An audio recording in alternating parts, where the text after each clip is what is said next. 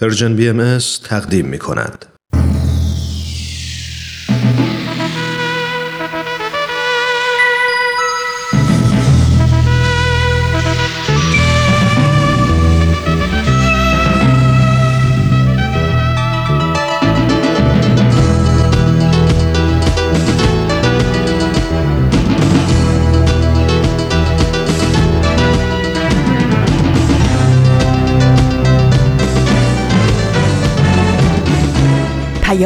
دوست. برنامه ای برای تفاهم و پیوند دلها.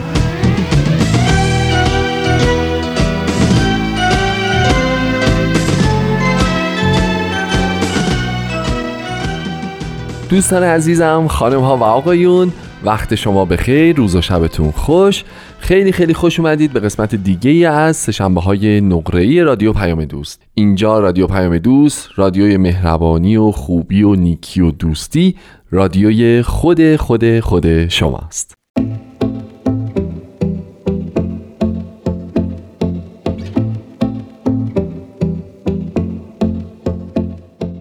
وقتتون بخیر عزیزان. خیلی خیلی خوشحالم که این هفته هم همراه شما هستم. من هومن عبدی میزبان شما در برنامه این هفته سهشنبه های نقره هستم.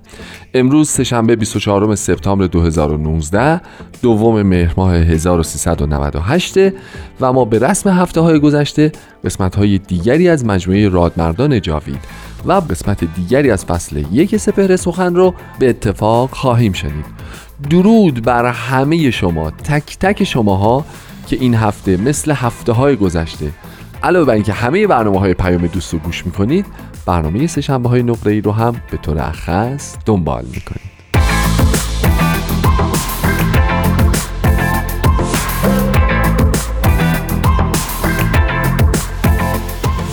دوستان برنامه ما امروز یه برنامه عجیب و موندگار در تاریخه. لاقل من که اینجوری فکر می‌کنم. البته می‌دونید که سه شنبه های نقره یه خاصیتی داره و اونم اینه که هر برنامهش در عالم رادیو یگانه است منحصر به فرده اصلا جهان رادیو یه طرف سه شنبه های نقره هم به عبارتی همون طرف حالا.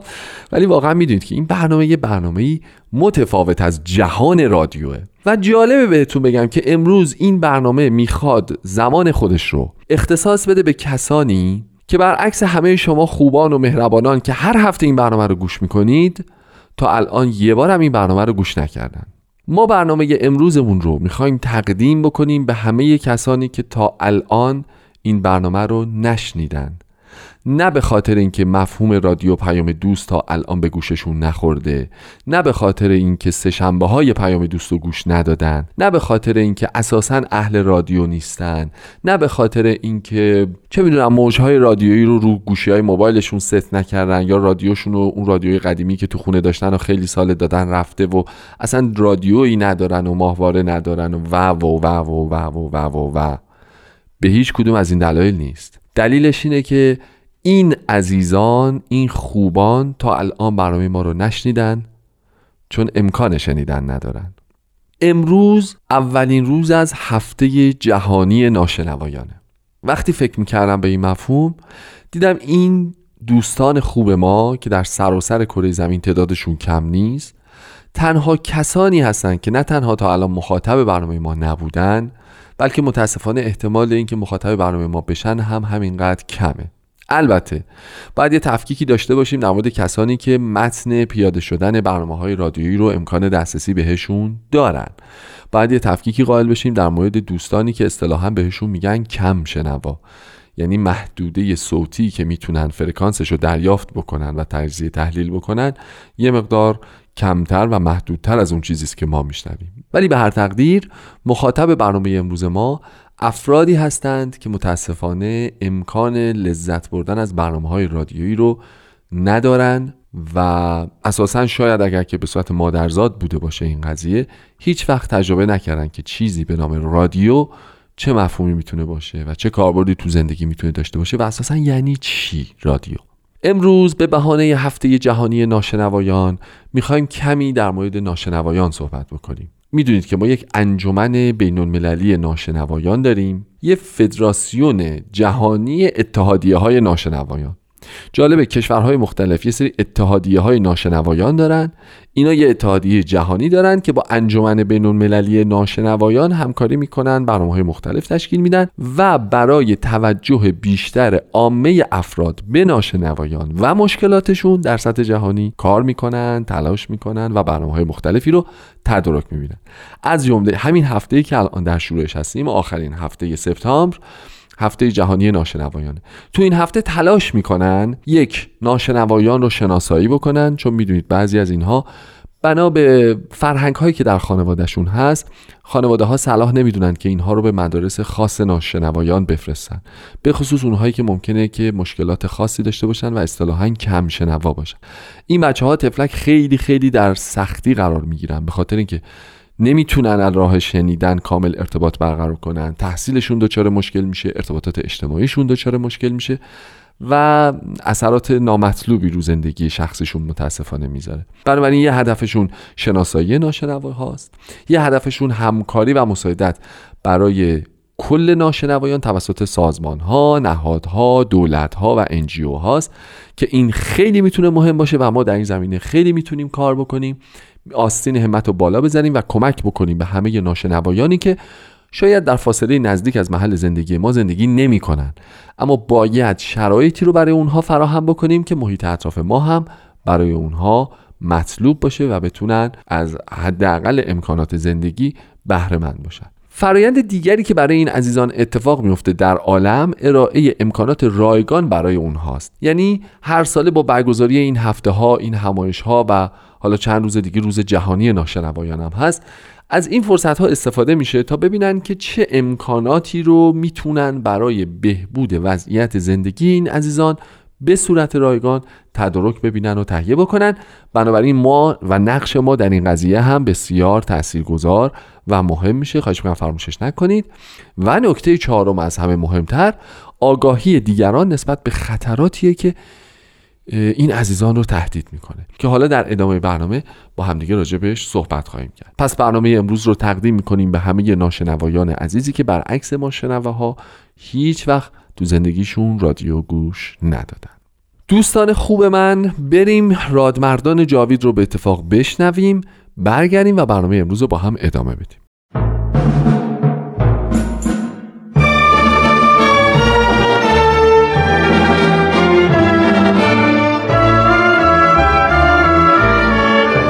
رادمردان جاوید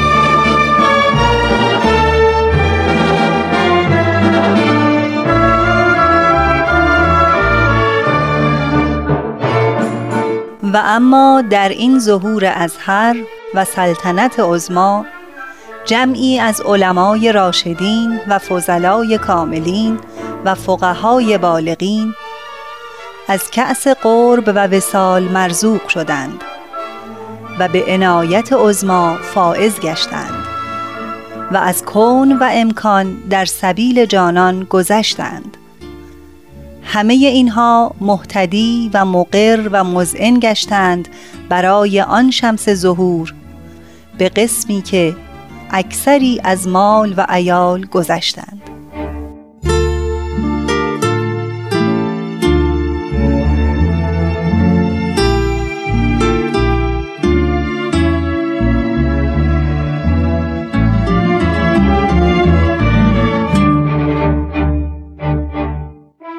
همراهان عزیز درود بر شما امیدوارم هفته خوبی رو گذرونده باشید و آماده باشید تا به بخشی دیگر از برنامه رادمردان جاوید توجه کنید برنامه ای که سرگذشت بعضی از علما و روحانیون سرشناسی رو بررسی می کند که در مقطعی از زندگی خود همه جاه و مقام و روزگار پرهشمت و جلال خود را رها کردند تا به آین بهایی ایمان بیاورند. تا آنچه را خود یافته بودند به دیگران هم عرضه کنند.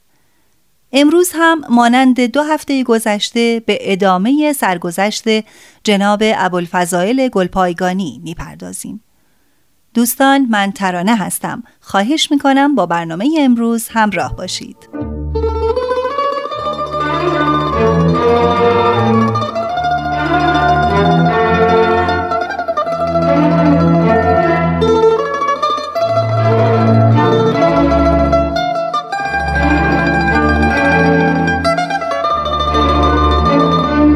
سال 1876 میلادی بود که موفق به ایمان به آین جدید شدم و این اولین سال تولد روحانی من بود.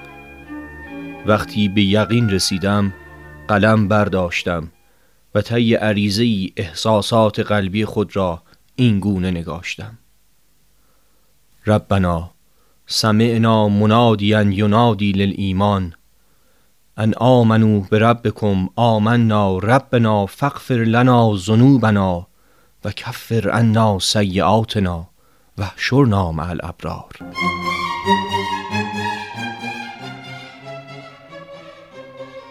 حضرت بهاءالله ایشان را به لقب سید ابوالفضل و یا فضل مخاطب و ملقب فرمودند. اما لقب ابوالفضائل در الواح حضرت عبدالبها مبین آثار بهایی و از قلم ایشان خطاب به میرزا ابوالفضل صادر شده آن حضرت میرزا را به القاب یا ابوالفضل و امه و اخاه مخاطب فرمودند یعنی ایشان را پدر علم، مادر علم و برادر علم خواندند. خلاصه آنکه او دیگر آرام و قرار نداشت. آین جدید را به جمعی دیگر اعلام و ابلاغ کرد. چیزی نگذشت که آوازه ایمان او به آین بهایی در همه جا پیچید و او که تا آن زمان یکی از دانشمندان و روحانیون تراز اول بود ناگهان به کفر متهم شد. این موضوع بهانه ای شد تا همه اموال و املاکش را از دست بدهد. مباشر املاک من محمد رحیم نام داشت.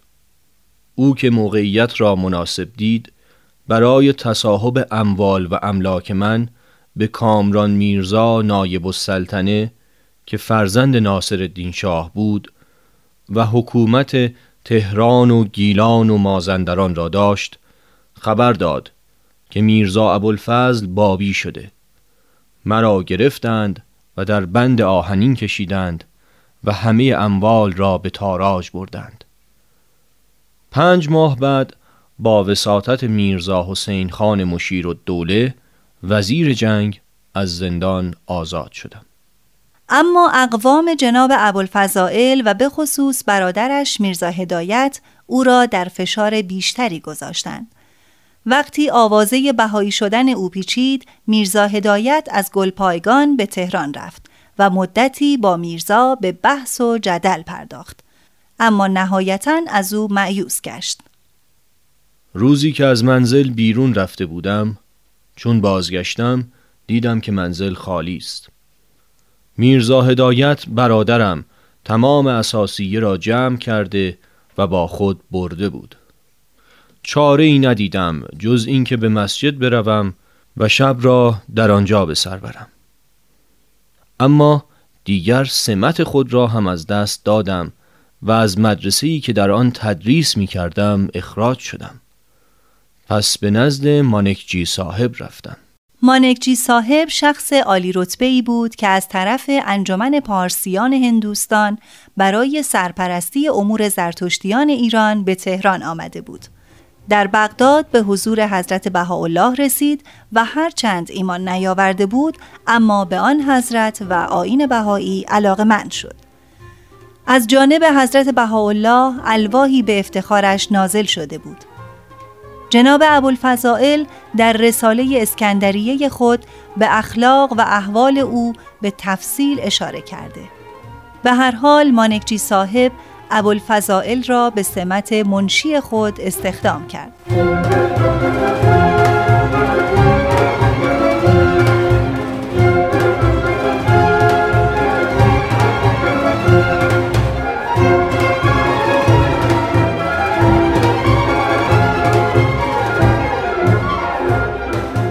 روح الله مهرابخانی نویسنده و مورخ بهایی در کتابی که در شرح احوال جناب ابوالفضائل گلپایگانی نوشته می‌گوید مانکچی صاحب که از متمولین زرتشتیان هندوستان بود با جلب نظر شاه و علما توانست در وهله اول مبلغی را که زرتشتیان به عنوان جزیه به دولت پرداخت می کردند خود بپردازد. پس از چندی هم موفق شد تا به کلی موضوع جزیه را از میان بردارد. مانکچی سپس به فکر افتاد تا برای بالا بردن سطح دانش و فرهنگ زرتشتیان اقدام کند. به همین جهت به تأسیس مدارس شبانه روزی همت گماشت. حدود چهل کودک زرتشتی داوطلب تحصیل در این مدرسه شدند. اما مانکچی و همسرش زبان فارسی خوب نمی‌دانستند. مانکچی که بعد از ورود به ایران با بهایان مراوده و معاشرت پیدا کرده بود درباره جناب ابوالفضائل و دانش او و تلاش او برای پیشبرد زبان فارسی سره شنیده بود. و می‌دانست که جناب ابوالفضائل آثاری هم به فارسی خالص یا سره نگاشته است. این امر مصادف با اخراج جناب ابوالفضائل از شغلش و قارت اموالش بود. مانکچی به او پیشنهاد کرد که در مدرسه تازه تأسیس او ادبیات فارسی تدریس کند و در ضمن سمت منشیگری او و نگارش نامههایش را هم به عهده بگیرد. جناب ابوالفضائل این پیشنهاد را پذیرفت و در آن مدرسه به تعلیم جوانانی چون استاد جوانمرد و ملا بهرام موفق شد که هر دو به آین بهایی ایمان آوردند. جناب ابوالفضائل بعد از آنکه به آین بهایی ایمان آورد سه بار زندانی شد و یک بار هم به پای استنتاق رفت بار اول در همان سال اول ایمان آوردنش یعنی سال 1293 هجری بود که به تحریک مباشرش میرزا رحیم و فتوای علما واقع شد. به دستور کامران میرزا نائب السلطنه به زندان افتاد و همانطور که قبلا گفتیم میرزا رحیم موفق شد همه اموال میرزا را به نفع خود مصادره کند. پنج ماه بعد به وساطت حاجی میرزا حسین خان مشیر و دوله وزیر جنگ از زندان آزاد شد. روح الله مهرابخانی می‌گوید وقتی میرزا ابوالفضائل از زندان آزاد شد بعضی از علمای تهران به او مراجعه کردند و به او گفتند که اهانت را به اندازه کافی تحمل کرده ای. بهتر از شما در حضور علما از این عقیده تبری کنید و دوباره به مقام و موقعیت از دست رفته خود بازگردید. اما ایشان به ذلت تبری تن نداد. دومین گرفتاری جناب ابوالفضائل زمانی رخ داد که طی وقایعی در سال 1300 هجری قمری در نقاط مختلف ایران عده زیادی از بهاییان اسیر و زندانی شدند. اصل قضیه آن است که در آن سال آقا سید مهدی دهجی که در میان بهاییان و غیر بهاییان شهرتی داشت از عراضی مقدسه بهایی و از جانب حضرت بهاءالله وارد تهران شد. با ورود او بهایان به دیدارش شتافتند.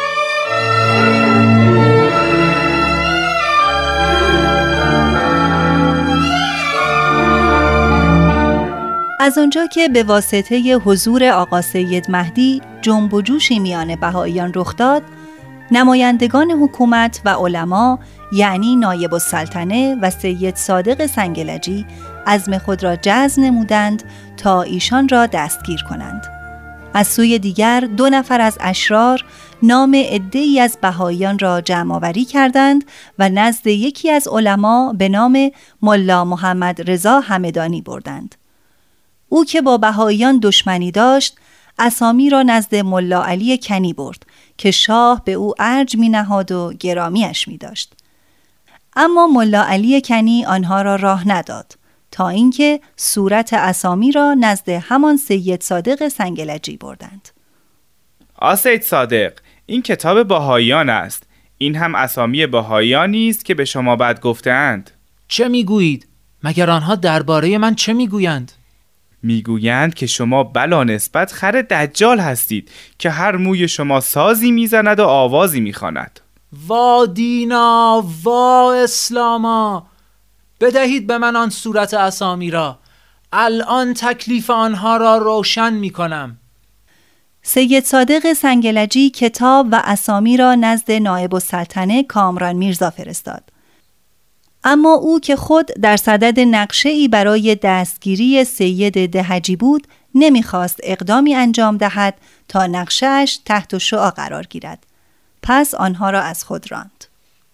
من که نمی‌توانم به خاطر شما شهری را به هم بزنم ببینم بابی ها به منزل شما آمدند و شما را مجبور کردند که دین خود را ترک کنید خیر جناب نایب پس از جان آنها چه می‌خواهید؟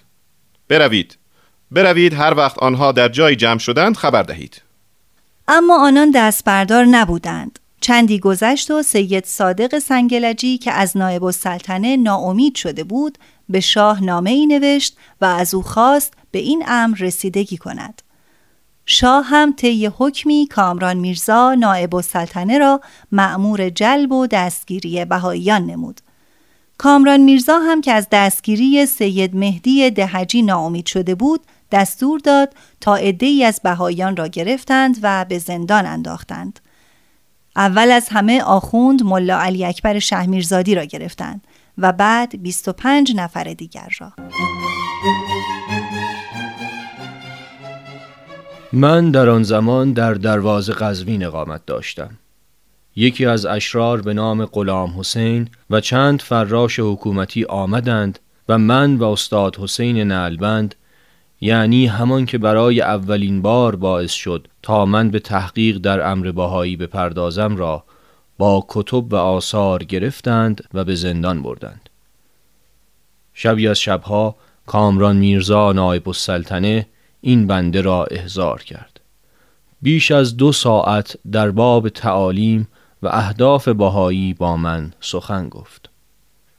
جناب ابوالفضل اگر دولت ایران گاهی به دستگیری بابیان اقدام می کند محق است. زیرا پادشاه و رجال دولت نمی توانند حوادث گذشته این طایفه را از یاد ببرند. مبارزات ایشان در مازندران و زنجان و نیریز علیه دولت و ملت از خاطر نمی رود اگر بعضی امور از بابیه در اوائل ظهور آن آین سر زده که به گمان حکومت مغایر مسلحت بوده عذری ندارد. اما بهاییان را به گناه بابیان معاخذه کردن بسیار عجیب است. از آنجا که مشاهده می شود این افراد بیگناه به زندان و حبس افتاده اند پس لابد رفتار حکومت با بابیان هم جای تأمل دارد. چه می‌گویید؟ حکومت از جان و مال رعیت حفاظت کرد. صحبت گذشته را رها کنید جناب نایب السلطنه. فعلا مشاهده می شود که حکومت به خانه ادهی از بیگناه ترین و بیدفاع ترین همین رعیت هجوم برده و بیدلیل آنان را به حبس انداخته و استنتاق می کند دلیل آن چیست؟ چه کردند اینها که هر چندگاه خانه و کاشانهشان غارت می شود و آبرویشان در کوچه و بازار به حراج گذاشته می شود و خودشان مجبور به تحمل حبس و شکنجه می شوند و اهل و ایالشان آواره و نالان. جناب ابوالفضل گزارش داریم که این به قول شما بهایان اجتماع کرده اند و علیه شاه و دولت توطعه می کنند از شما بعید است شاهزاده. شما که این همه از منازل بهاییان کتب و الواح حضرت بهاءالله را به قارت برده اید انگار حتی برای نمونه یکی را نخوانده اید تا ببینید که ایشان در همه آثار خود بهاییان را به اطاعت از دولت امر فرموده و دستور داده که احترام ملوک و رؤسای حکومت و دانشمندان و علما را محفوظ نگاه دارند. حتی پیروان خود را معمور فرموده تا قوانین گمرکی را مراعات کنند و مخالفت با قوانین دولت را ممنوع نمودند ببینید دولت نمی‌تواند بابیه را نادیده بگیرد و خود را ملزم می‌بیند در همه حال مراقب باشد تا ضرری متوجه مملکت نشود شاهزاده شما چند سال است که حاکم تامل اختیار تهران و توابع هستید؟ ده دوازده سالی می شود چطور؟ در این مدت طولانی و با اینکه تعداد باهایان در تهران بیش از سایر شهرهای ایران است آیا شده که از یک باهایی به جز نام دین و مذهب نزد حکومت شکایتی شده باشد؟ مثلا یک باهایی آورده باشند و گفته باشند شراب خورده و بدمستی کرده یا هنگام دعوا به دیگری زخمی وارد آورده یا از جایی سرقت کرده یا به زنا و قمار یا خودداری از ادای مالیات متهم شده یا نفسی را به قتل رسانده؟ خیر جناب ابوالفضل. الحق که این گونه نبوده. پس چرا قدر این موهبت نمی‌دانید؟ در سایر حکومت ها اگر مثل این رعیت بودند به خوبی قدرشان شناخته می‌شد و بر خود واجب می‌دیدند که از ایشان محافظت کنند. اما به لطف القاعات علما و همراهی حکومت روزگار این مردم پاک نهاد این چنین است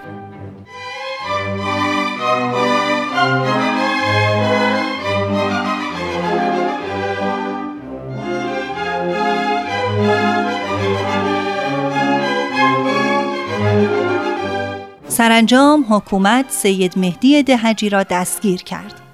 کامران میرزا تصور می کرد با دستگیری او خدمتی شایسته به دولت و ملت نموده. روح الله مهرابخانی می نویسد دستگیر شدگان را به زندان انداختند و به دست حاجب و دوله ظالم سپردند.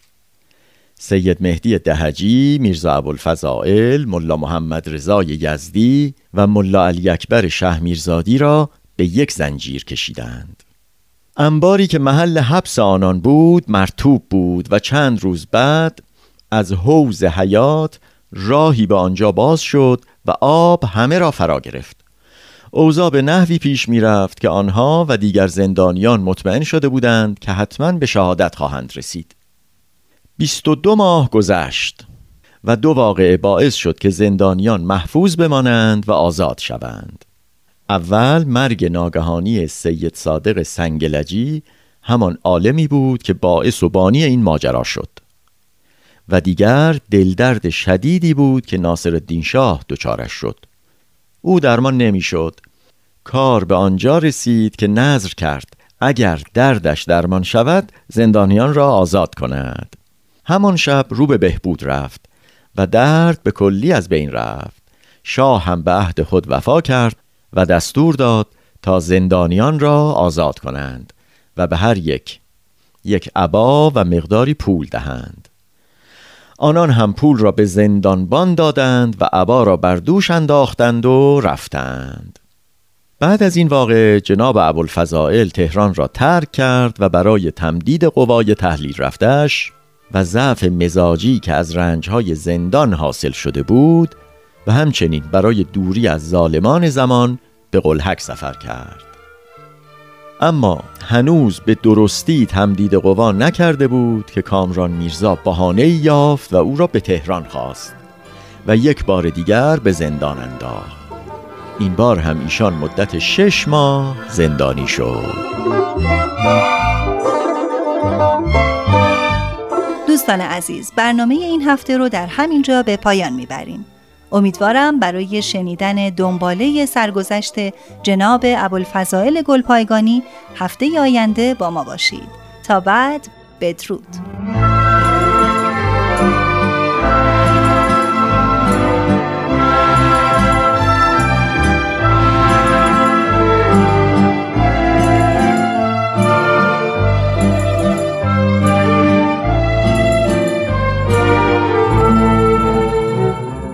خسته نباشید. این قسمت دیگه ای از مجموعه رادمردان جاوید بود. امیدوارم که مثل برنامه های گذشته مورد توجهتون قرار گرفته باشه. دوستان چند تا نکته هست که باید در مورد ناشنواها با هم راجبش بیشتر فکر کنیم و مشورت کنیم. آخرین آمارها حاکی از اینه که ما در حال حاضر چیزی حدود یک میلیون نفر ناشنوا در کشور داریم. ولی متاسفانه تعداد مدارس ناشنوایان بسیار کمه. امکاناتی که برای ناشنوایان تدارک دیده میشه بسیار کمه. و از اون مهمتر شما می‌دونید که ما یه افرادی رو داریم که به زبان این دوستان مسلطن. اصطلاح علمی بهشون میگن رابط. جالب بهتون بگم که ما در ایران به ازای یک میلیون ناشنوایی که داریم فقط سی نفر رابط داریم. و این خیلی خبر عجیب و بدیه به نظر من. یعنی اینکه تعداد کسانی که مسلطن به زبان اشاره و می‌تونن با این زبان با ناشنوایان ارتباط برقرار کنن فقط سی نفرن. و این خب خیلی آمار پایینیه.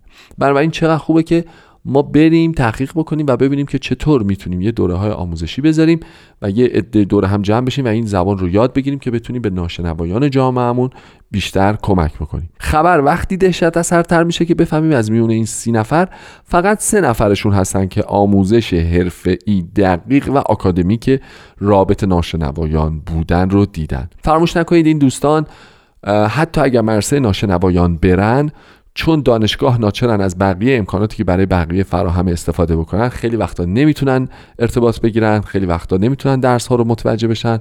خیلی وقتا استاد ناخداگاه پشت به بچه ها می‌کنه و روی تابلو چیزایی همراه با نوشتن میگه که اون بچه ها این مفاهیم رو از دست میدن. بنابراین مساوی با میشه که مشکلات آموزشی خیلی زیادی در مقطع تحصیلی دانشگاهی برخورد باهاش پیدا می‌کنن. بعد یه فکری به حال این بکنیم. یه مش... چندین مشکل دیگه هست بزنیم بریم یه برنامه دیگه بشنویم. برمیگردیم با راجبش صحبت خواهیم کرد. پس بفرمایید خواهش می‌کنم قسمت دیگه ای از سپر سخن فصل یک.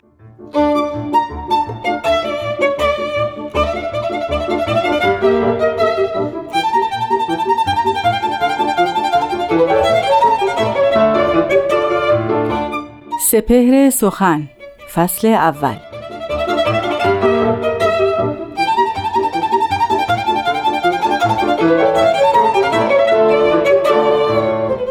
عشق گردان کو به کو بر سر نهاده تبله که هر کجا مرده بود زنده کنم بی حیله ای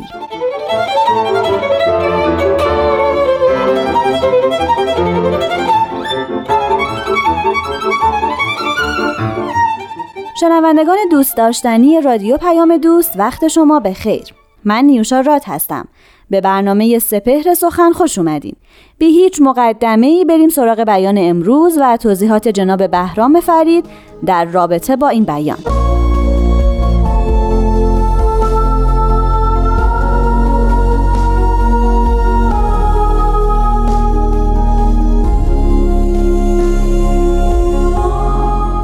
حضرت بهاءالله میفرمایند مردمان را مرده انگار با زندگان بیامیز.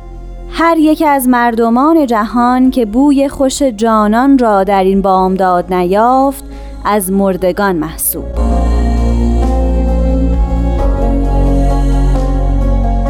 دوستان عزیز شنوندگان محترم بیان هست با الله رو شنیدیم. مردمان را مرده انگار به زندگان بیامیز در بادی سخن شاید چنین به نظر برسه که هست با الله مردم رو به دو دسته تقسیم می‌کنن. اصولا تمام ادیان الهی تمام شرائع الهی وقتی که در این جهان قرار و قوام یافتن به یک طبقه بندی بین مردمان دست می‌زنن. یعنی مردم به دو دسته تقسیم می‌شوند. آنانی که اهل ایمان هستند و کسانی که این ایمان رو ترک می‌کنند و به انکار خدا و پیامبر او دست میآزند. بله چنین تقسیمی در تمام ادیان وجود داشته. شاید سخن حضرت مسیح معروف ترین گفته در این هیته باشه. آنجا که یکی از افرادی که به حضرت مسیح مؤمن شده بود از او خواهش می‌کنه که یا استاد بزرگ اجازه بده قبل از اینکه به دنبال تو بیایم بگذار تا بروم و پدر خودم رو که مرده است دفن بکنم. حضرت مسیح میفرمایند بگذار مردگان را مرده ها دفن بکنن. این سخن حضرت مسیح نگاهشون در تمام ادیان منعکس شد. اینکه مردم اگر از حیات روحانی محروم باشن اگرچه زنده هم باشن جز مرده ها محسوب هستند این بیان حضرت مسیح بعدها در نهج البلاغه حضرت علی هم منعکس شد.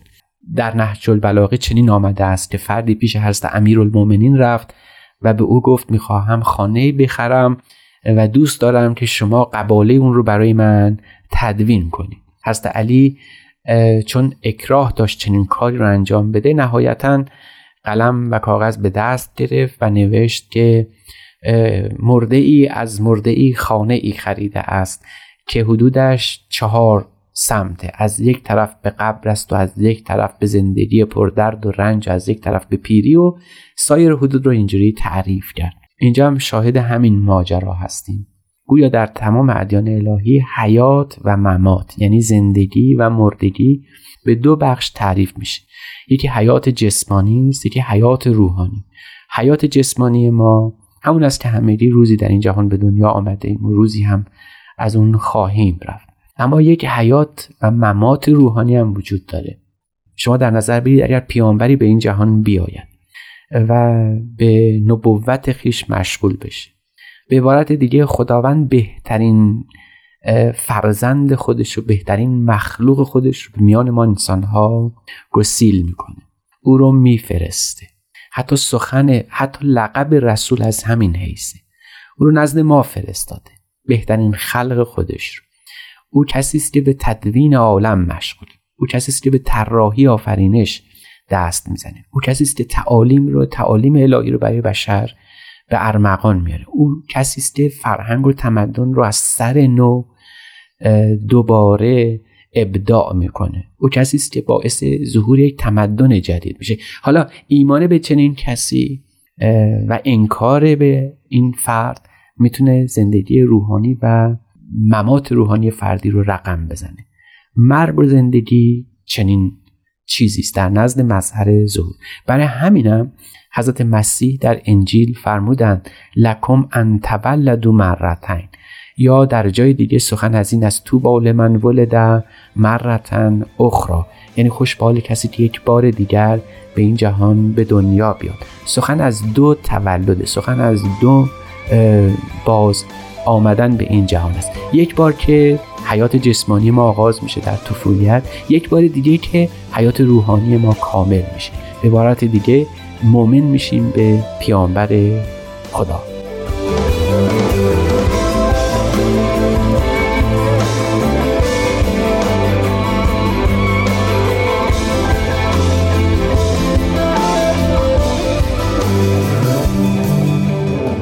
شنوندگان عزیز دوستان محترم من دریافتیم که زندگی انسان و مرگ او دو معنا داره. یکی مادی است و یکی روحانی است. اگر از چنین چشماندازی به چنین قلمروی نگاه بکنیم اونگاه در خواهیم یافت که این می‌تونه تعمیم پیدا بکنه. چنانکه اون عارف بزرگ عین القضات همدانی در کتاب مشهور خودش به اسم تمهیدات برای ما گفته بود که انسان ها هر بار که می‌خوان به قلمرو جدیدی از معرفت نائل بشن یک نوع زندگی دوباره رو آغاز می‌کنن. پس برای نه تنها ما فقط دو بار به این جهان میاییم یک بار حیات جسم و یک حیات روحانی. هر بار که می‌خواهیم حوزه جدیدی از معرفت رو پیدا بکنیم بعد از سر نو متولد بشیم. او معتقد است ورود به این جهان یک تولد است. به ملکوت خدا تولد دیگر به جبروت خداوند تولد دیگر. و از همین نه و به همین سیاق می شود گفت که دائما ما در حال از سر نو متولد شدن های مکرریم. شاید در اینجاست که بگیم که یکی از معانی زیبایی که در این بیان حضرت حالا به دست ما رسیده فهم و معرفته وقتی حضرت بالا میفرمایند هر یک از مردمان جهان که بوی خوش جانان را در این بامداد نیافت از مردگان محسوب شاید بیان حضرت بالا منظورشون از این بوی خوش جانان تلطیف روح انسانی است در بادی معرفت در این قلمرو کهکشانی معرفت. معرفت خداوند شاید کلید حیات تمام نوع انسان در تمام قلمروها باشه. شاید سخن خداوند که بارها به ما گفته بود من عرف نفسه فقط عرف ربه یعنی هر که خیشتن شناخت خدا رو شناخته به همین وجه ناظره. که انسان باید دریابه و بفهمه که معرفت خداوند اصلی ترین و مهمترین جنبه حیات روحانی او رو تشکیل میده. شاید انقلابی که از حالا در بادی معرفت به وجود آوردن در همین حدیث نهفته بود که من عرف نفسه فقط عرف ربه. این نفس شاید نه فقط نفس خود انسان بلکه معنای نهفته ترش نفس مظهر زور یعنی پیامبر خداست. یعنی اگر کسی پیامبر خدا رو شناخت او خدا رو شناخته.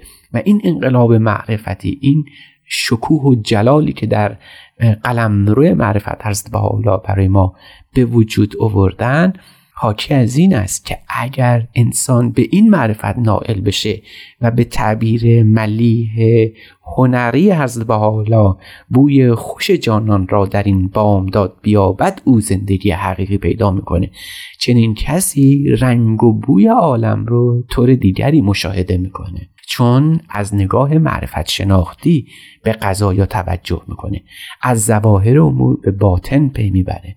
همون نکته ای که باز دوستان ما روشنفکران ما و اون کسانی که فیلسوفان عصر مدرن هستند مثل نیچه مثل هایدگر مثل هوسرل اینها بهش پی برده بودن. و اون این بود که آنچه که باعث میشه انسانیت انسان ظاهر بشه نه تکنولوژی به تعبیر یونانیش تخن است. یعنی اون که باعث میشه انسان فن آموز باشه فن سالار باشه بلکه افزون بر این استفاده ابزارها انسان رو به حیات حقیقی او رهنمود نمیشه بلکه حیات حقیقی او در گروه معرفت شناخت و شاید از همین رو بوده که سخن از بالا در کتاب است در همون آیه اول. چنین است که ان اول ما کتب الله علی العباد عرفان و مشرق وحی. یعنی نخستین چیز در این عالم که واجب از هر فردی در این عالم به او توجه بکنه معرفت پیامبر خداست. این شکل از زندگی این این رسیدن این نیل انسان به چنین معرفتی حیات انسان رو دگرگون کنه او پژمرده است زنده میشه. او ظالم است مظلوم میشه. او جاهل است عارف میشه. پس می‌بینیم که این معرفت حیات انسان رو دگرگون کنه او گویی از سر نو به دنیا میاد. کسی که پیش از این از ارزش های دیگری استفاده می‌کرد و بهره می‌برد و به نوع دیگری زندگی می‌کرد شمشیر به دست می‌گرفت و به قتل دیگری میپرداخت. این چنین کسی با ایمان خودش شمشیر از دست میده و سر به تیغ شمشیر میسپار و در دین خداوند جان خودش رو رایگان میده. ما در تمام ادیان شاهد این اثر نو متولد شدنهای مکرریم یعنی هر پیامبری که پا به جهان می‌گذاره قصدش این نیست که دین به وجود بیاره. کار انبیا دین ساختن نیست دین سازی نیست. بلکه پیامبر به این جهان میاد تا ما رو به مدد معرفت خداوندی و الهی خودش ما رو از سر نو به دنیا بیاره. ما رو یک بار دیگه به حیات حقیقی خودمون واقف بکنه. شاید تمام شهدا در تمام ادیان گواه چنین متولد شدنهایی باشن. تو باول من ولده مرتن اخرى در خاتم کلام این سخن از بالا رو تایید این گفتار کنیم میفرمایند هر که از این چشمه چشید به زندگی پاینده رسید و هر که ننوشید از مردگان شمرده شد.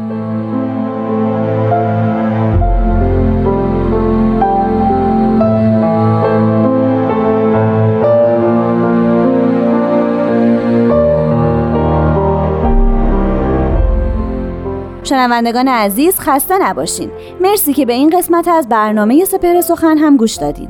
من نیوشا راد هستم و به اتفاق استاد بهرام فرید و تهیه کننده این برنامه پارسا فنایان روزگاری خوش براتون آرزو می‌کنم. خدا نگهدار.